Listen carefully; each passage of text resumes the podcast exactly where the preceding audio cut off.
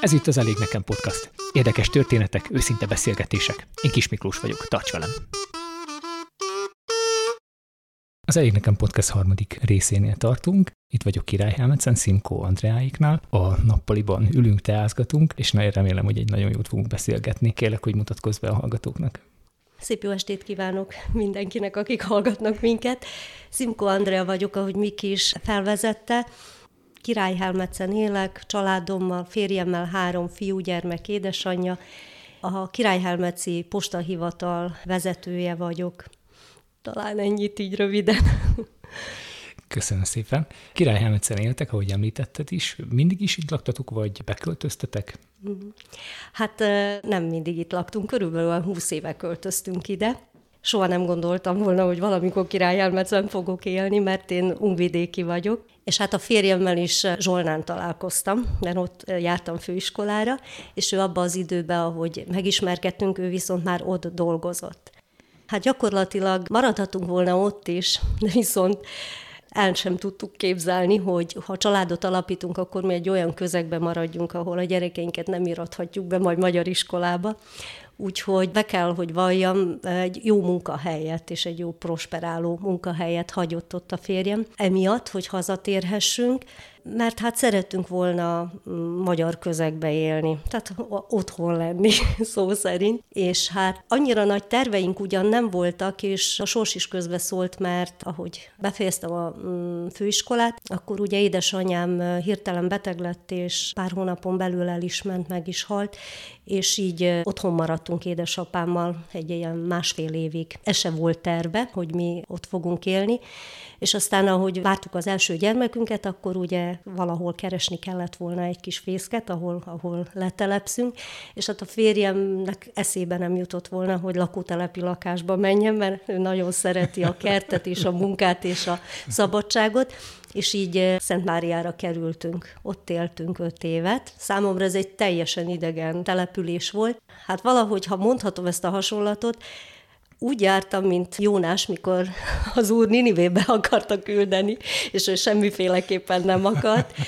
És valójában nagyon-nagyon kapálóztam ellene, mert ez egy gyakorlatilag tudtommal akkor egy szintiszta katolikus falu volt. És hát azt is el kell mondani, hogy én egy református lelkésznek a lánya vagyok, és parókián nőttem fel a templom tövébe, és el nem tudtam képzelni, hogy hogy fogom én ezt megszokni, hogy ebbe a te- ezen a településen nincs templom.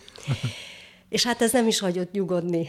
Úgyhogy meg is kérdezgettem a faluba a, a, az üzletes nénitől, hogy, hogy vannak-e itt, tehát informálódtam, hogy vannak-e reformátusok, és aztán mondták, hogy igen, hogy azért van egy-két ilyen betelepült család, és akkor kutakodtam tovább, hogy hova járnak akkor Isten tiszteletre, vagy hogy élik meg a hitéletüket. És aztán mondták, hogy hát még annak idején régen kompal jártak Zemplénbe, de hogy most már csak autóval egy-két család szívesen megy istentiszteletre, de mikor kiderült, hogy azért lennének többen is, akik szívesen mennének templomba, vagy istentiszteletre, akkor megkérdeztem az egyik gyülekezeti tagot, mert ez egy ilyen szórványgyülekezet volt, hogy nem kérhetnénk meg, persze önző szempontból, hogy nekem ne kelljen utazni, mert kisbabánk volt, nem kérhetném meg őket arra, vagy a lelkészt, hogy, hogy esetleg itt tartana Isten tiszteletet. És akkor, és akkor ez így, így összejött. És én nagyon boldog voltam, hogy két hetente legalább Isten tiszteleten tudok részt venni. A kurátor bácsi pedig annyira fellelkesült, mikor látta, hogy már vannak 30-an is egy-egy ilyen alkalmon, hogy ő egy nap előállt azzal az ötlettel, hogy Szent Márián építsünk református templomot, és én legyek, mivel otthon vagyok a pénztárnok, és segítsek neki ebben. És hát mire felépült a templom, addigra mi onnan elköltöztünk, uh-huh. de akkor még nem, nem értettem, de így utólag most már észreveszem, hogy, hogy miért kellett nekem oda menni, vagy a mi családunknak, hogy valójában az Isten így használt fel. és örülök, hogy van ott egy kis magnyi gyülekezet, és felépült a református templom. És hát aztán úgy költöztünk, igen, ide Királyhelmecre, amiatt, hogy nekem helyben legyen a munkahely, a férjem akkor még kaposon dolgozott, tehát, hogy neki is közelebb legyen. Gondoltunk már akkor, mikor ide költöztünk, mert akkor már két gyerekünk volt a gyerekek iskoláztatására, ne kelljen utaztatni őket. Így jöttünk mi 20, olyan körülbelül 20 évvel ezelőtt ide Királyhelmecre. Uh-huh. Milyen itt az élet Bodrog szívében? Milyen itt az élet Bodrog szívében? Hát ez nem egyszerű kérdés. Én azt gondolom, hogy ha őszinte akarok lenni, akkor nehéz is, meg könnyű is. Attól függ, hogy hogyan nézem a dolgokat. Ha azt nézem, hogy Bodrog köz milyen gyönyörű, és mennyi sok természeti adottsága van, és hogy még itt él egy maroknyi ma- magyarság, és hogy itt tényleg meg tudjuk élni a magyarságunkat, és hogy, hogy még itt tényleg azt látjuk, hogy azért az emberi kapcsolatok még szorosabbak, mint máshol, hogy még tudunk egymásra számítani, és egymásra oda tudunk figyelni. Ha ezeket a szempontokat nézem, akkor jó. Ha viszont azt nézem, hogy mit látok magam körül, hogy milyen nagy a munkanélküliség, hogy mennyi sok reménytelen mm, helyzetben lévő embert látok, és megfáradt embert magam körül, és milyenek a körülményeink, és ki kell, hogy mondjam, hogy sokszor milyen igénytelenséggel találkozom, akkor az elszomorít.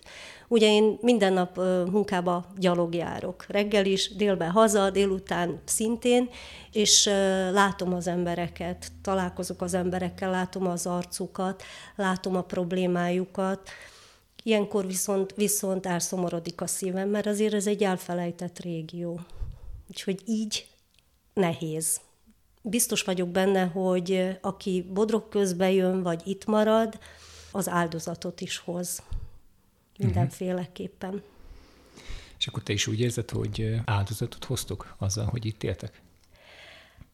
Hát ahogy említettem neked, hogyha például annak idején úgy döntünk, hogy Zsolnán maradunk, akkor biztos, hogy anyagi szempontból, fizetés szempontjából, megélhetés szempontjából könnyebb lenne. Tehát ezt mi is látjuk, hogy az északi régiókban azért fejlettebb a társadalom, vagy, vagy az infrastruktúrája az országnak, Viszont el nem tudom képzelni, hogy nem magyarként éljek, tehát hogy, hogy egy színház, egy mozi, egy előadás, hogy nem magyar nyelven hangozzék felém az Isten tiszteletek. Tehát, hogy mikor Zsolnán is tanultam, eljártam, mikor ott maradtam hétvégén evangélikus istentiszteletekre, meg katolikus istentiszteletekre is, szlovákra, de azért mégsem olyan, mint mikor az ember magyar nyelven. Tehát, hogy ilyen szempontból megéri ezt az áldozatot meghozni. Uh-huh magyarságodnak a szeretetét, azt, vagy a magyarságnak a szeretetét, azt otthonról hozod? Hát jó kérdés, de azt hiszem, hogy igen. Azt hiszem, hogy igen, mert ahogy édesapámmal is szoktunk beszélgetni, vagy a hugommal is, mindkettőnkre érvényes, hogy igen. Hogy, hogy meg is éljük, hogy, hogy büszkék vagyunk rá, hogy mi úgy gondoljuk, hogy ez egyfajta ajándék, az Isten ajándéka. Tehát, hogy az ember, ha nőnek születik, és magyarnak születik, az egy ajándék az Istentől, és hogy a hűségnek az egyik jele is az Isten felé, hogy azt az ajándékot, amit tőle kaptam, azt én megtartom, és megpróbálom továbbadni. Az, hogy már a gyerekeim mit kezdenek vele, az már az ő felelősségük lesz, de viszont mi megpróbáljuk továbbadni. Úgyhogy én azt hiszem, hogy igen, hogy otthonról. Van valamilyen emlék, amihez hozzá tudod ezt kapcsolni, hogy, hogy ez mégis mi által ivódott ez így uh-huh. belét, belétek? Hát talán az, amikor édesapám szerette a sportot, és akkor, ha egy magyar sportoló győzött, vagy nyert, és szólt a himnusz, akkor láttam, hogy férfi ember létére elérzékenyül, és hogy büszke. És, és, és akárhányszor, ha, ha magyarokról hallottunk, hogy sikereket értek el a világba, akkor ő mindig olyan büszkén tudta ezt mondani, és, és azt láttuk, hogy nem csak mondja, hanem éli. Mm-hmm. És valójában az ember így szívta magába, ezt gondolom. Mm, ez nagyon jó. Jelenleg postán dolgozol, azt mondtad, hogy rengeteg emberrel találkozol, mindenféle réteggel, mindenféle hozzáállással. Helyeden vagy? Azt hiszem, hogy most már igen, de hazudnék, ha azt mondanám, hogy első perctől így éreztem. Valahogy ez a, ez a Jónás meg Ninive, ez velem gyakran előfordult, tehát nem adom olyan könnyen magam a jó Istennek, szeretek ellenkezni vele, és elég akaratos ember is vagyok sajnos. úgy kerültem én végül is a közlekedési és távközlési főiskolára, hogy édesanyám ajánlotta, mert ugye én a, a, már ezt talán említettem is, hogy pedagógiára szerettem volna menni, de még a rendszerváltás előtt érettségiztem, és akkor még nem vettek volna fel a származásom miatt. És hát ő úgy gondolta, hogy posta mindig lesz, és hogy ez egy biztos állás lesz, és hogy ez, ez, ez nekem megfelelő majd, és hát én így szófogadó gyermekként meghallgattam édesanyám tanácsát, nem bántam meg, mert végül is életre szóló barátságot szereztem azon a főiskolán. Egy, egy barátnőt találtam, és büszke vagyok rá, szoktuk is említeni Dunaszerda helyenél, hogy ennyi kilométer egymástól még mindig ennyi év után is tart a kapcsolatunk és a barátságunk. Tehát, hogy megajándékozott lettem ezáltal, ott ismertem meg a férjemet, és hogyha ezeket a szempontokat veszem, akkor már megérte. Nehezen szoktam meg. Volt is többször olyan gondolatom az elején, hogy változtatok, hogy talán valami másba kezdek, Mm, főleg akkor, amikor a gyerekekkel voltam anyaságin, mindig meg megszakítottam a munkaviszonyomat, és valahogy úgy alakult a helyzet, hogy mikor azt mondtam volna, hogy ott hagyom, akkor ott úgy alakult a helyzet, hogy azt mondták, hogy szükség van rám. És hát így nem tudtam menekülni, és ennyi év után már, már én azt hiszem, hogy megszerettem, és szeretek emberekkel lenni, és örülök, hogy, hogy egy kis csapatom van, egymásra ott tényleg hatással tudunk lenni, gazdag gazdagítjuk egymást, és én azt gondolom, hogy nem vél, én meg vagyok róla győződve, hogy nem véletlenül vagyok ott, ahol vagyok. Uh-huh, és ahol nem véletlenül vagy itt, és mondod, hogy egymással hatásra, hatással vagytok. Mikor vált ez benne tudatossá, hogy tudatosan, mint uh-huh. vezető, vagy mint uh, aki ott belépsz minden reggel a munkahelyedre, uh-huh. azokra a hatással légy? Hát valójában, amikor találkoztam az Istennel, amikor megtértem. Akkor, akkor mert addig, addig tényleg csak azt láttam, hogy, hogy mik a hiányosságok, kerestem az utamat, hol érezném magam jól, hol van az én helyem, és mikor megbékéltem az Istennel, és megbékéltem önmagammal és a helyzetemmel, onnantól kezdve indult el ez a folyamat. Onnantól kezdtem látni az életemet hálával, kezdtem látni a, a sok-sok ajándékot, amit az Istentől kaptam, és onnantól kezdve vettem komolyan, hogy, hogy nagyon sok minden ajándék, és, és hogy jól kell ezekkel a dolgokkal sáfárkodnom. Tehát akkor már ez azt jelenti, hogy, hogy felnőtt fejjel... Igen, felnőtt fejjel történt mindenféleképpen, igen, igen. Uh-huh. És ezt a környezeted ott a munkahelyen egyből észrevette? Voltak ebből visszajelzések?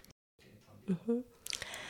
Ezt így nem merték nekem még, vagy nem mondták még soha, de, de valószínűleg én is máshogy kezdtem látni őket, máshogy kezdtem hozzájuk viszonyulni, és, és más volt így a reakciójuk is akkor nagyon tudatosult bennem, hogy nagyon sok minden rajtunk múlik, a mi szemüvegünk milyen, hogy tényleg azon a szeretett szemüvegen nézzük-e az embereket, vagy nem.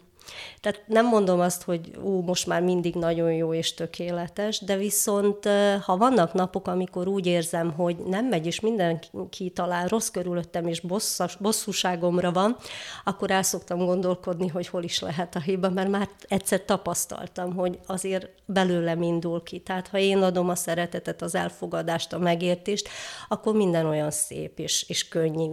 Ha viszont én nem vagyok jól, akkor, akkor persze, hogy a környezet környezetem se, és ezt nagyon-nagyon érzem a családba is, mint családanyaként, hogyha én helyén vagyok és jól vagyok, akkor jól működik a család is, és jó a család hangulata, még annak ellenére is, hogy fáradtabb esetleg a párom vagy a gyerekek idegesebbek, de tudom őket kezelni, és szerintem ugyanígy van a munkahelyen is. Tehát, hogy nagyon sok múlik azon, hogy én legyek rendben. Tehát én sokszor szoktam mondani, hogy magunknál kell kezdeni. Nem kell a világot megváltani, nem kell nagy dolgokba belekezdeni, hanem egyszerűen magunknál kell kezdeni a családunknál, amikor halljuk, hogy elégedetlenek az emberek, hogy, hogy nem igazán nők a nők, nem igazán férfiak a férfiak, csak is rajtunk áll, hogy mi szülők, anyák igazán nőket, lányokat nevelünk, igazán férfiakat nevelünk-e a családunkba.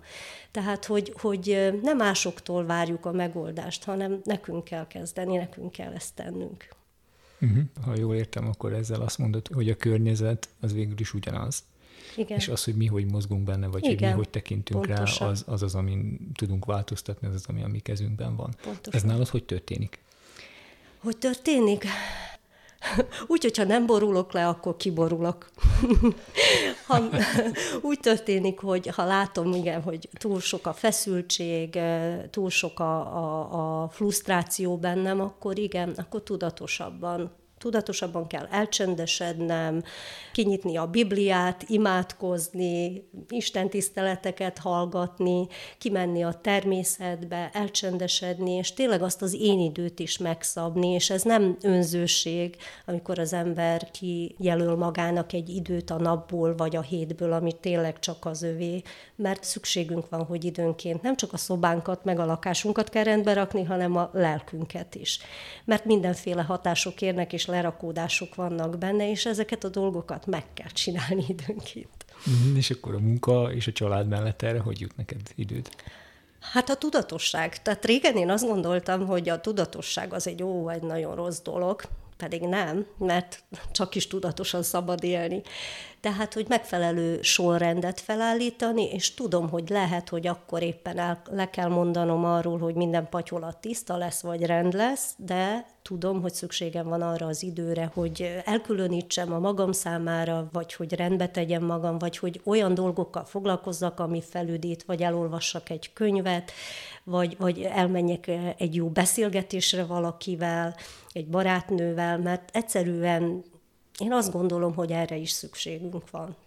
Uh-huh, hát egyértelmű, egyértelmű, az, ha hiányzik, akkor nagyon tud Igen. hiányozni. És mindig Igen. is ilyen tudatos voltál, vagy ez menet közben? Nem, nem, ez is majdnem, hogy a megtérésem óta van, akkor került helyre ez is bennem, hogy igenis tudatosan kell élni, hogy fel kell vállalni dolgokat. Én szerettem, nagy volt bennem mindig a megfelelési vágy és kényszer és nehezen tudtam nemet mondani, nehezen tudtam határozott döntéseket hozni korábban, és most már ez sokkal könnyebb, mert tisztában vagyok magammal. Tehát amikor az ember tisztában van magával, akkor, akkor egyszerűbb ezeket a döntéseket meghozni, és, és megtanulni azt, hogy ugyan kinek akarok mindig megfelelni, amikor mindenki más.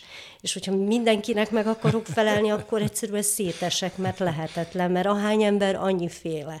Tehát, hogy én azt gondolom, mert szabad ezt mondanom, hogy nagy ostobaság, amikor mindenkinek meg akarunk felelni. Tehát kell egy mérce, igen. igen. Hát a keresztény ember az Jézus követő, és, és hát ott már van egy mérce, és már tudom, hogy kinek akarok megfelelni. Még akkor is, hogyha ezt a környezetet nem mindig érti, hogy most hát, akkor ez miért így van, miért igen. úgy van. Vagy, vagy esetleg nem mindig sikerül. Hogy igen, hogyha nem. Hogy bennem van a, a, a szándék, de esetleg nem úgy sikerül, igen. Tehát nap mint nap újra fel kell venni a, a, a harcot, meg a kesztyűt, meg tudatosnak kell lenni. Említetted, hogy ugye sok emberrel találkozol, sokféle szemponttal, nézőponttal. Te hogy látod, hogy mi foglalkoztatja errefelé az embereket leginkább? Leginkább szerintem a megélhetésük, és nagyon sok bennük az aggodalom és a félelem. És azt gondolom, hogy megelégedettség hiányzik nagyon sok emberből, pedig ha megkérdeznénk, vagy ha most a dédszüleink látnának minket, hogy milyen körülmények között élünk, és akár egy egyszerű család is tényleg, ahol, ahol nem dúskálnak, hogy milyen körülmények között tudunk ma élni, akkor rácsodálkoznánk, hogy ők mit mondanának, és nekünk így sem elég. Hogy értékrendválságot is látok, azt is, hogy Na, szóval nagyon sajnálom, amikor azt látom, hogy egy jobb autó, egy nagyobb ház, vagy egy jobb telefonért tényleg egy távolabbi munkát vállalnak. Tehát én nem akarok senki felett pálcát törni, mert tényleg vannak olyan élethelyzetek, amikor menni kell a munka után, és amikor tényleg adóságok vannak, és, és azt törleszteni kell. És vannak nehéz helyzetek, meg sorsok, de nagyon sokszor azt is látom, hogy csak azért, hogy anyagiakban gyarapodjunk, háttérbe kerülnek az emberi kapcsolatok, a családok, nagyon sok elhanyagolt gyereket látok, akinek hiányzik a szülő, mert ugye külföldön kell, hogy dolgozzon. Isten őrizzen, hogy én ezt megítéljem, de van egyfajta olyan félelmem, hogy nem mindig csak tényleg a kényszervisz, hanem talán az is, hogy több és jobb legyen, és, és, és az anyagiakat, a materiális dolgokat nézzük. Én még nem hallottam a világból eltávozó ember szájából, hogy azt mondta volna valaki is, hogy sajnálom, hogy itt kell hagynom a nagyházamat, vagy az autómat, vagy hogy miért nem gyűjtöttem többet, de azt, hogy miért nem volt több időm arra, aki, akit szerettem, vagy aki a közelemben volt, azt szerintem nagyon sokszor halljuk. Hát ez nem egyszerű, nem egyszerű ezt a megelégedettséget.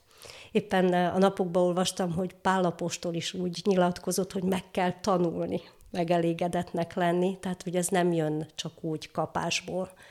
És meg kell tanulnunk, igen, szűkölködni, bővölködni, és hát hiszem azt, hogy itt Bodrog közben is megmaradni, ahogy az elején is mondtam, meg magyarnak maradni, az bizony áldozattal jár.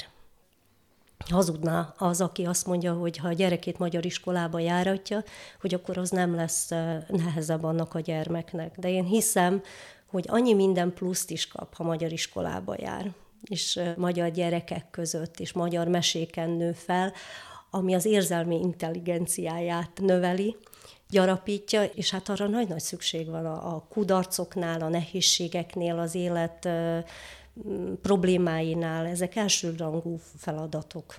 Tehát nem, hogy elsőrangú feladatok, elsőrangú segít, segítségek. Úgyhogy mindenféleképpen fontosnak tartom. Azt mondod, hogy, hogy ezt meg kell tanulni, ezt az elégedettséget, és ugye ahhoz, hogy megtanuljuk, kell valaki, aki megtanítja. Nyilván egy értékrend, egy mérce, amit már említettél, uh-huh. az Isten, a hit, de azt gondolom, hogy, hogy ugye ebben nagy szerepe van azoknak is, akik ezt már tudják. Szerinted mi lehet a válasza egy hívő embernek, egy, egy, egy magyar embernek, vagy annak, akinek értékrendje van, vagy értékei vannak, mi lehet a válasza egy ilyen ember felé? Azt, hogy, azt, hogy gondolkodjon el rajta, hogy ki is ő, és miért is van itt ezen a világon, és hogy mink van az, amit nem a jó Istentől kaptunk ajándékba. És ha valamit tőle kaptunk ajándékba, azzal el is kell majd számolnunk. És én azt gondolom, hogy a nemzetiségünket is nem véletlenül kaptuk. Ugyanúgy tudok rácsodálkozni egy, egy szlovák embernek, vagy egy angol embernek, vagy egy skót embernek a hazaszeretetére, mert neki az ugyanolyan fontos, mint nekem. És én azt gondolom, hogy ez így van helyén, és ez így van jól, hogy amit kaptunk, azt meg kell őriznünk. Ahhoz hűségesnek kell lennünk. Nem csak az Istenhez, hanem mindahhoz, amit ő ajándékba nekünk adott. Van egy kedvenc idézetem, nem biztos, hogy szó szerint idézem, hogy ami vagy, az az Isten ajándéka. És amivé teszed magad, az meg a te ajándékod Isten felé.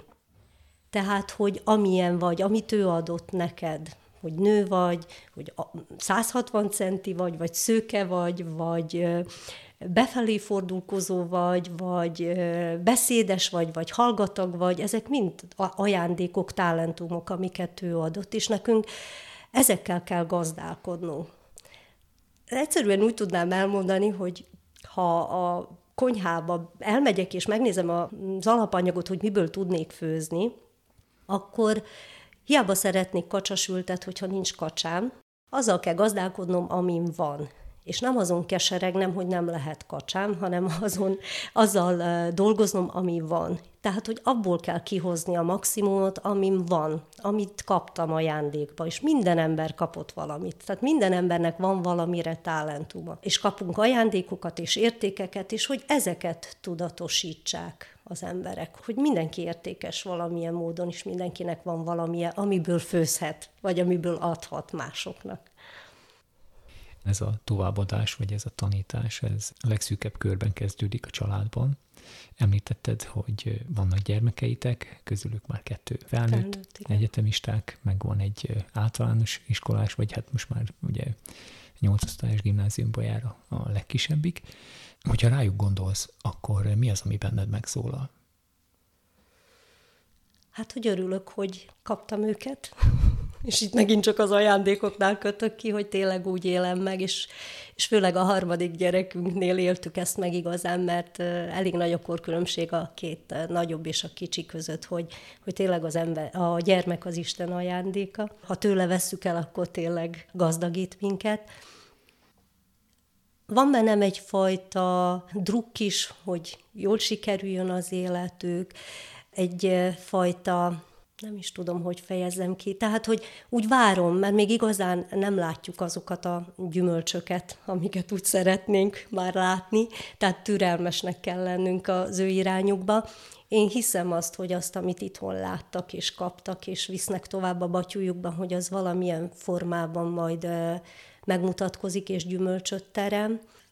Érdekes nem engedem az aggodalmat, mert nagyon sok szülőtől hallom, hogy aggodalmaskodik a gyerekeik felől. Én azt gondolom, hogy minden napnak megvan a maga gondja, baja, és hogy a Jóisten gondoskodik majd ö, róluk is, mint ahogy a mező liliomairól és az ég madarairól. Drukkolunk nekik, itt leszünk háttérben, segítjük őket, imádkozunk értük, mert hát már így, főleg a két nagyobbnál ott már a nevelésük befejeződött, tehát ott már csak imádkozni tudok dolgokért, és hát szeretnénk, hogy megtalálják a helyüket ők is a, a világba, és, és hogy otthon legyenek ebbe a világba, és hogy ők is tisztában legyenek a saját értékeikkel. Nyilván ez nem egy könnyű feladat, főleg, hogyha eljön egy olyan kor, amikor ők is keresik magukat, Igen. és feszegetik mindenkinek, maguknak is, meg a környezetüknek is a határait. Mi volt az, ami ebben nektek, mint szülőknek, vagy neked, mint édesanyának a leginkább a támpontot jelentette? Azt, hogy amit jónak látok, vagy amit át akarok adni, azt, azt mindenféleképpen meg kell tennem. Azt, hogy most látom-e a gyümölcsét, vagy nem látom-e a gyümölcsét, persze szeretném minél hamarabb, tehát szó se esik róla, azt viszont türelemmel ki kell várnom, és, és én azt gondolom, hogy felelősséggel tartozok irántuk, és azt, amit szülőnek meg kellett tennem, vagy át kellett adnom, vagy el kellett mondanom, vagy amit fontosnak tartottunk, azt, azt, azt igyekeztünk átadni. Azt, hogy ők ezzel már mit kezdenek, ez már az ő személyes dolguk, Persze örül az ember, ha látja, hogy van foganatja, és hogy a, a, az elültetett magocska tényleg szárba szökken és virágba borul, de rá kellett jönnöm, elég, említettem, eléggé határozott tudok lenni, és makacs is rá kellett jönnöm, hogy ez, ez nem csak rajtam áll. Tehát, hogy, uh-huh. hogy tényleg át kell adnom őket, tehát a Jóisten kezébe, és nem lehet őket uralni, mert hát ugye, ha ajándékba kaptuk őket, akkor bizony nem a tulajdonunk, és nem lehet velük úgy bánni, és nem lehet őket faragcsálni, és úgy beszorítani egy, egy dobozba, hogy elképzelne, elképzelni a szülő, mert hát ők is egyéniségek, és megvan az ő saját útjuk is. Ezt tanulnom kellett, be kell vallanom. Ez már most a harmadik gyereknél biztos, hogy könnyebben fog menni. Azért volt bennem egyfajta mm, görcsösség, tehát ezt, ezt azért, azért be kell vallanom, és nem vezet ez jóra. Tehát én azt hiszem, hogy, hogy sokkal jobban át kell ezt adni a Jóisten kezébe, hogy ő tudja, hogy ő majd formálja őket, és hogy, hogy nagyon sokat tesz az, hogy imádkozunk értük. Mm. Tehát, hogy ez, ezt nagyon fontosnak tartom. Említetted, hogy volt egy idő, vagy egy időszak, amikor úgy helyére került benned nagyon sok minden, és most arra lennék kíváncsi, hogy ahhoz képest, vagy azelőttre, hogyha gondolsz, hogy ugye az ember fiatalon nekindul az életnek, vannak tervei, szeretne valamit megvalósítani, valamit elérni, ahhoz képest a mai fejeddel ezt, ezt hogy értékeled ezt az utat? Hát ahogy említettem, annyira tudatos nem voltam az elején. Tehát olyan nagy céljaim sem voltak, be kell, hogy valljam. Persze kislányfejjel, vagyis hát már ilyen nagyobbacska lányfejjel, azt tudtam, hogy családot szeretnék, tehát azt úgy el tudtam képzelni, hogy lesz majd egy takaros kis házam, és lesznek gyerekeim, meg, meg kutya, meg nem tudom mi, meg persze férj is. Tehát ez, ez, ez úgy benne volt. Viszont ha azt mondanám, hogy minden úgy történt, ahogy én akartam, vagy elképzeltem, akkor hazudnék. Viszont azt sem mondhatom, hogy nem vagyok elégedett, és nem vagyok így boldog. Én azt gondolom, hogy, és tényleg őszintén mondom, hogy sokszor éreztem, hogy a Jóisten tenyerén hordott. Nagyon sok-sok ajándékot kaptam. Nem terveztem, hogy három gyermekünk lesz, és mégis három gyermeket kaptunk ajándékba. Nem hinném, hogy ez olyan természetes. Sajnos a mai világban látva nagyon sokan küzdködnek gyerektelenséggel ahhoz, hogy olyan ember legyek, amilyen vagyok, és hogy, hogy tényleg a szabadidőmben csinálhatom azt, amit szeretnék, ahhoz viszont kellett egy támogató társ is, és ezt is megkaptam a Jóistentől. Nincs, nincs bennem úgy hiányérzet, és én azt gondolom, hogy visszafele felesleges már keseregni, hogy mi volt, a, azt kell látnom, hogy most hol vagyok, és, és hittel, bizalommal nézni a jövőbe, és hálásnak lenni mindenért. Tényleg, mert nekünk is volt ugye rögtön az elején édesanyám elvesztése, férjemnek is édesapja megismerkedésünk előtt ment el, tehát már így csonka családdal kezdtük, ők, ő is, én is. Szolgálati lakásban laktak az ő szülei is, az enyém is, és, és most már egy családi házunk is van már. Nem, nem hinném, hogy, hogy okom lenne panaszra. Barátaink vannak, Nehézségek voltak persze, mert betegség is volt. Rögtön a, a házasságunk elején a férjemnek is komoly betegsége volt. Aztán rá tíz évre szintén volt egy, egy olyan éjszakánk, amikor nem tudtuk, hogy egyáltalán valójában fog-e valamikor még járni, mert egyik napról a másikra lebénult, és, és ebből is megszabadított minket az Úr, és, és azt gondolom, hogy nehézségeket, terheket adott, de valahol mindig éreztem, hogy ott van a, a próbákba is mellettünk. És mai napig is azt tudom mondani, hogy azért kell hálásnak lenni, és mindent kegyelemként megélni, mert semmi sem természetes. Ezt, és ezt tényleg őszintén mondom, az sem, hogy én holnap reggel felkelek az ágyból, és hogy van családom, és mellettem van a társam és, és a gyerekeim. Ez, ez mind, mind, mind kegyelem és ajándék, és ezért hálásnak kell lenni. És a Jóistennek jogában áll bármit tennie. Bármit. Bármit elvenni is, mert hát valójában az övéi vagyunk. És ő tudja, hogy mi, mi szolgálja a mi javunkat. Ő jobban ismer minket, mint mi saját magunkat. És tényleg úgy van, hogy igazán önismeretre, én azt hiszem, hogy Isten ismeret által jut az ember. Hogy, hogy megismerd magad, hogy, hogy felfedezd, hogy, hogy mik azok a lenyesendő ágacskák, mi az, amiben javulni kell, jobbá kell tenned magad, és ez, ez egy hosszú folyamat. Ez az egész életen áttartó folyamat, hogy az ember mindig igyekezzék jobbá lenni, törekedni a jóra, mások hasznára lenni. Szeretem idézni azt az igét is, hogy aki nem teszi a jót, bűne az annak. Tehát, hogy nem elég nem rosszat tenni, hanem a jót is tennünk kell, mert ha számtalanszor van lehetőségünk, és, és mégis elmulasztjuk. Úgyhogy a feladat az nagy. és hogyha belenézel ebbe a remélt jövőbe, amit említettél, mondjuk 5 vagy 10 év távlatában, hova szeretnél eljutni, vagy mit szeretnél ott látni? Szeretném megélni, hogy nagymama is lehessek, szeretném megélni, hogy a párom is velem legyen, és hogy közösen tudjunk örülni az unokáinknak. És hát szeretném megélni, hogy a gyerekeink, a felnőtt gyerekeink is hitre jussanak. Nekem ez nagyon fontos. Hogy megélem-e nem, ez, ez is csak a Jóisten kegyelmén múlik, de én azt hiszem, hogy ha ezt megkapják, a Jóistentől, hogy hitre jutnak, akkor nagyon sok mindent ezzel megkapnak az életbe. Úgyhogy a legfőbb vágyam ez. Van-e valamilyen gondolat, vagy valamilyen tapasztalat, valamilyen tanulság, amit mindenképpen el szeretném mondani, és nem hagynál ki ebből a beszélgetésből?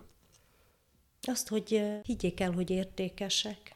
Mindenki értékes, és mindenkinek célja van itt a Földön, nem felesleges. Nagyon összeszorul a szívem, amikor azt látom, hogy lecsúsznak emberek, esetleg olyan dolgokba belemennek, amik nem méltóak hozzájuk. Tehát ez az nagyon el tud szomorítani. Amikor elhiszik a szétdobálónak, hogy nem érnek semmit, és hogy nincs, nincs ebből már menekvés, és nincs kiút. Ez, ez nagyon-nagyon elszomorít. Akár ha látok egy, egy, egy alkoholistát, és láttam, hogy a szemem előtt hogyan ment tönkre az élete, miért nem hallja meg azt, hogy fontos ő is, és hogy mindenből van kiút, és mindenhonnan lehet felállni. Persze nem önerőből, ezt hiszem, hogy nem önerőből, mert önerőből az ember hova jut. Nagyon sokszor látjuk magunk körül, és talán ez a baj, hogy mi akarjuk irányítani az életünket, és hogy nincs meg bennünk az az alázat, hogy hát nem mi irányítunk nem a mi kezünkben van. Csak nézzük most ezt a járványhelyzetet, ezt a COVID helyzetet is. Számomra egyértelmű az, hogy ez egy figyelmeztetés hogy tényleg nem természetes, hogy vagyunk, és, és hogy jön mindenféle csapás, jöhet betegség, bármi egyik napról a másikra is tényleg találkozunk csodákkal is a járvány idején, mert hallottam olyan történeteket, hogy lélegeztetőgépről krónikus beteget le tudtak venni, és egészségesnek látszó beteg pedig eltávozott, tehát hogy elvitte a vírus. Nem természetes semmi. Úgyhogy talán ez, ez, hogy higgyük el, hogy értékesek vagyunk. Nagyon szépen köszönöm a beszélgetést. Én is a lehetőséget köszönöm.